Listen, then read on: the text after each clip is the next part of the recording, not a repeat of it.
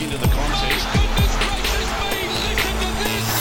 It's Wednesday, the 2nd of March. Welcome to Afternoon Sport. Tim Gilbert here. I'm joined by my co host Shane Lee. Shane, look, I know you took your little trip to Wollongong, and a very good morning, or a big hello to Bobby Lee, of course, turned 72. You had your daughter in tow. They were, her and a friend were going to some basketball trials, and I never actually got to the bottom of how it all went. They went for the Catholic girls uh, basketball trials. They missed out, unfortunately, um, mm. which is which is not a bad thing. It's sometimes it's good to to experience a little bit of, uh, I suppose not failure, but a little bit of missing out. And um, they they they now know what they need to work on.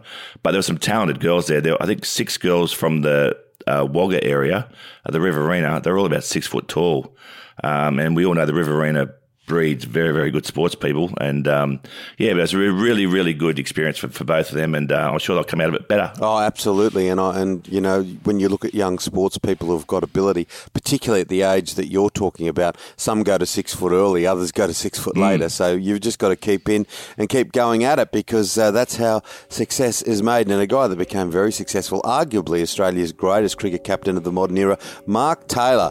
I loved his comments about Warney possibly going over there to coach England. We're going to talk a little bit of Steve Smith, a bit of Daniil Medvedev, and Newcastle Knights.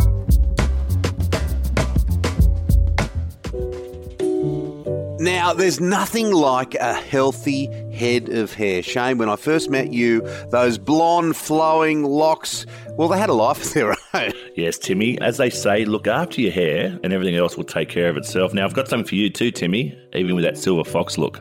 It's called Mane Hair Care. Oh, Mane Hair Care. I know it. I absolutely love it. Yes, mate. Specialised men's hair care, targeting scalp conditions to stimulate scalp and over time improve growth.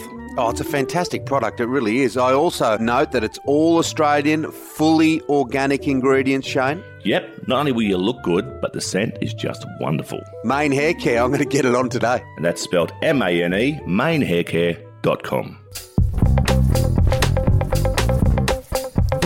Uh, it was really funny when I heard Mark Taylor's response to Shane Warne possibly being the English cricket coach, and it almost mirrored what you said yesterday.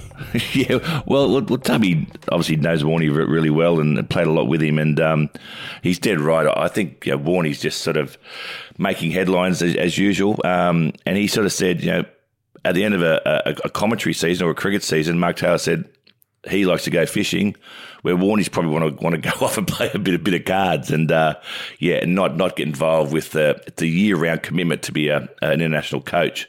Uh, you're you're home, you're away from home a lot lot, lot of the time, and um, yeah, I don't think Warney would, would do it for that reason alone. Oh, particularly when, um, like you told that story about where he may have hidden one of his uh, bungers when he went on those camps with John Buchanan and how he responded to the discipline. I wonder, I just wonder how he'd keep them all in check, how you'd keep curfews in place, and oh my goodness. It's, it's, not great when a coach gets gets home later than the players. Oh, absolutely. now, um, Steve Smith, uh, he appears to be in a good space, and uh, there's been a close watch on him, hasn't there, because of the concussions. Obviously, we've seen Will Pucovski, who it's become a real chronic problem for him. But Steve Smith also, um, his fourth concussion, but the the very strong word out of Pakistan is that he's in good shape. Well, they're saying that, but I, I don't believe it. Um, Steve Smith has always been one of the hardest trainers uh, that I've ever seen uh, in person. Uh, he hits more balls than anyone, both um, at practice and he hits balls in, in his um, hotel room. He's coming off, as you said, a concussion. Uh, he was suffering vertigo only a week ago. Um, this test match starts in two days' time, Tim, and he hasn't faced any fast bowlers yet. So it's not the ideal preparation that uh, Steve Smith would normally have.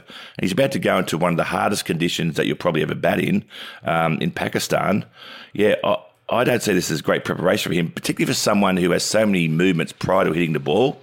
He really needs to hit thousands and thousands of balls to get himself match fit. And um, I'm not sure he's going to be quite ready for this first test. This is going to be such a contrast to what happened in the Ashes. Mm. This is going to be such a challenge for the entire Australia cricket team because it brings so many other factors into play. I mean, you don't often see death threats, but um, yeah. we saw that with uh, Ashton Agar.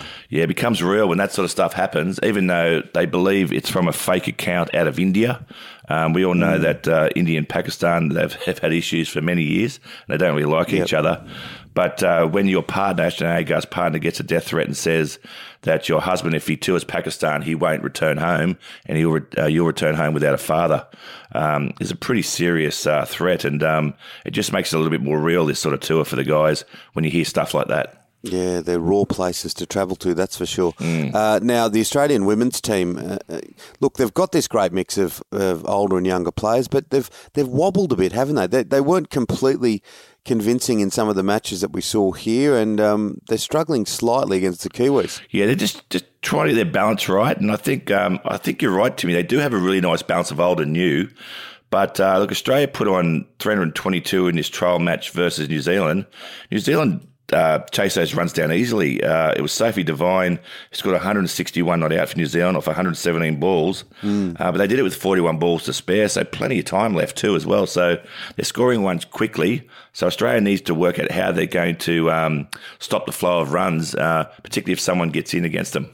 Yeah, she's such a talented batsman. We saw her in the WBBL. Devine, absolutely mm. outstanding. Now, I think I was a bit quick to judge on Daniil Medvedev. I'd like to retract me uh, all my comments around the Australian Open because I bagged him and said I didn't like him. But he's come out and called for peace, and um, he's a Russian, and he's done that against Putin, obviously. So that's pretty risky business but it echoes the thoughts of most of the universe or most of the world. So, Daniil Medvedev, uh, look, I take my hat off to you for that. He's also ended an 18 year Big Four domination to become tennis world's number one. It's happening at a very interesting time. Yeah, very interesting time for him personally. Uh, as you said, an 18 year um, hold over the by, by the big four, that being uh, Djokovic, Federer, Nadal, and, and Andy Murray. Um, but he becomes the third Russian ever to be a world number one tennis player uh, behind uh, Kafelnikov and, and Marat Safin. So, yeah, a really big effort for him. He said he's very, very happy. It's always been a goal of his to reach number one, but it comes with mixed emotions due to Russia invading the Ukraine. Mm. Goodness gracious. Yeah, we saw hmm. uh, young Rublev uh, uh, do something quite similar. So it's brave when you think of uh, what kind of lunatic yeah. we're talking about. All right, we will continue to talk sport, NRL, AFL, and much more soon.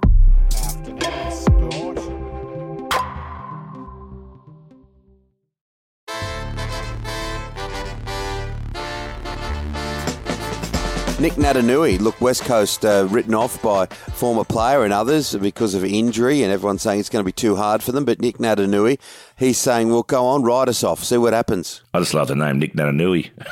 It's good, isn't it? I love saying it. It's good. Particularly when you get it out right. That's right. Um, look, I don't agree with him. I'm going to be one of those uh, detractors from the, the, West Coast. I think they're going to have a, a horrible year just due to injury um, and playing staff being down. Um, but he's the ruckman, so he's obviously got to try and he, he's the main centre of attention. It all starts with him in, in the middle of the ground. So uh, he's obviously trying to rally the troops there. But I think West Coast are going to have a really, really tough year, and particularly. In, in, a, in a in a state like uh, Western Australia where they are so parochial, uh, and most most people support West Coast over there, and the other half probably support Fremantle. Um, when they don't win, they actually give it to them. So it's going to be a very, very tough year for the West Coast boys. It is interesting, though, isn't it, when someone writes you off or says you can't do something? Yeah. I don't know what you were like in your sporting career, but I know what any semblance of success I've ever had in my life, and there were plenty of people that knocked me back or said, "You're not good enough. You do this, you do that." You do. It, it, it spurred me on or pushed me forward to do things. Um, were you like that in your career? Yeah, very much so. Uh, I remember I was 12th man in the game for New South Wales over in Western Australia, and we, we lost in two days. We returned home to find in the Australian newspaper all our heads on tombstones, and it said "Rest in peace, New South Wales cricket." So that was a real kick in the guts, and uh, and we ended up winning the, the double that year. Um, so that, that gave us inspiration. We won the Sheffield Shield and the one day domestic comp as well. So um, yeah, sometimes that negative press can can spur you on. I agree. Yeah, absolutely. Now AFL fans they're not happy about the, the ticket situation. Now they've been starved, haven't they? There's no sport quite yeah. like AFL when you look at a sport that is uh, patronised in this country with fans galore at huge games, hundred odd thousand at the Anzac Day, and they some of them can't get tickets. Well, I feel for for, for the, for the particularly the people of Melbourne here. They've been a basically a two year lockdown. They love nothing more than getting out to watch their own team play footy. There's a huge membership base in Melbourne and people supporting their teams and being paying these membership dollars. They get on a Ticketmaster and then, then they can't get their tickets. It was delayed by two hours when they're supposed to go on sale.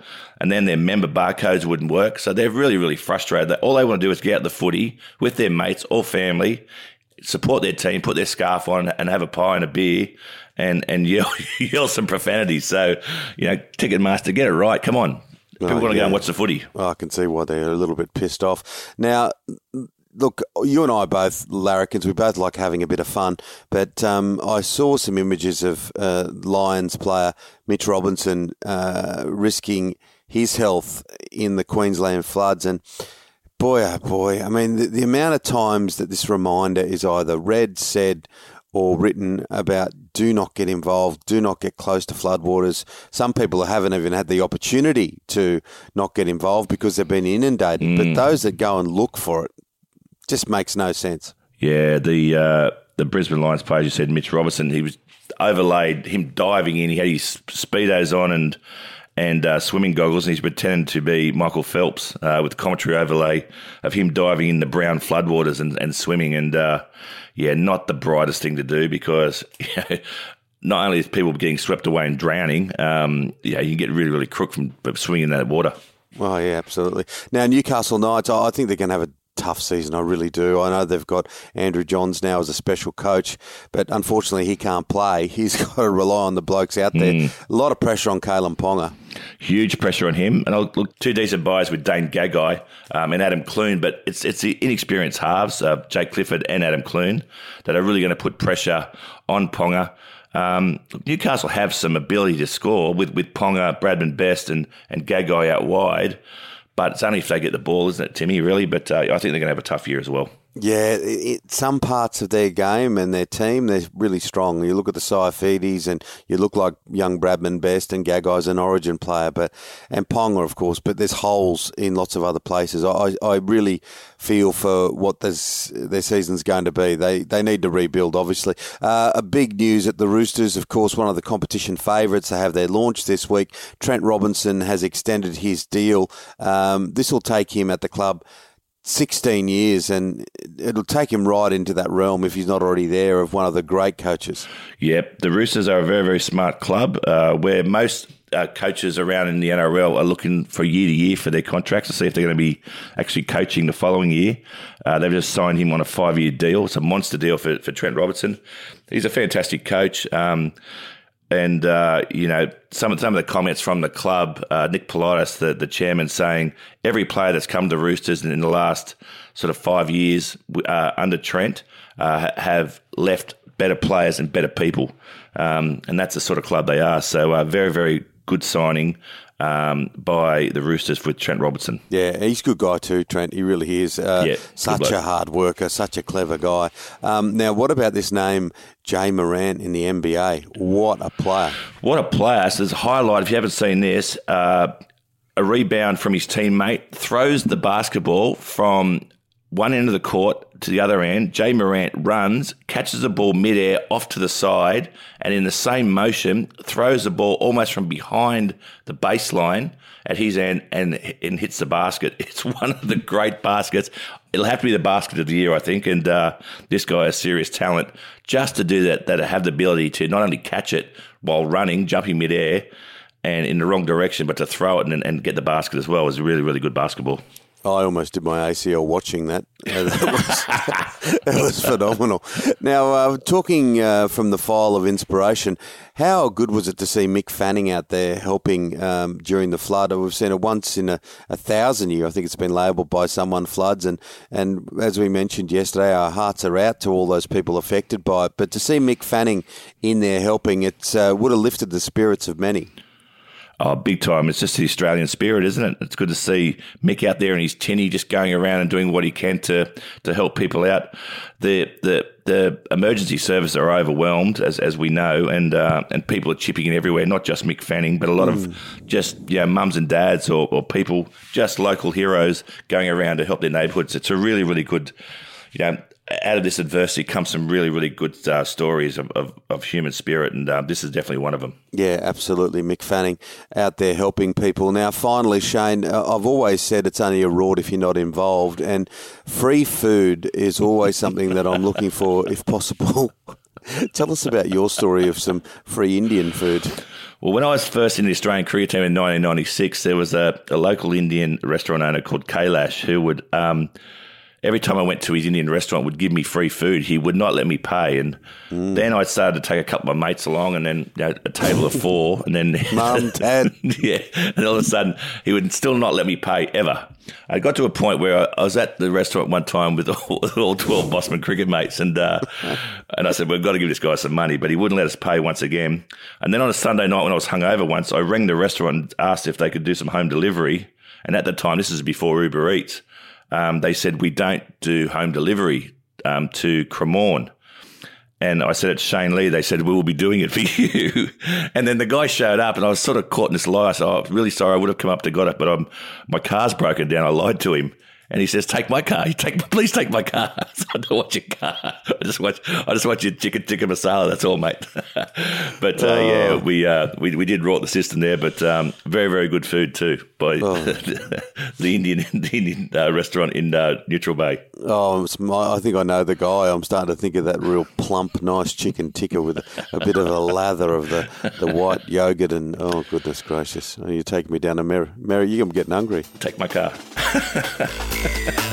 That's it for Afternoon Sport today. Make sure you hit follow or subscribe wherever you listen. Big thank you to our sponsors, Shane. Yeah, fantastic sponsors in Mane Haircare. That's M-A-N-E, manehaircare.com. And our wonderful producer, Dan McHugh. We are back tomorrow with your daily dose of sport. We'll see you then, guys. Take care.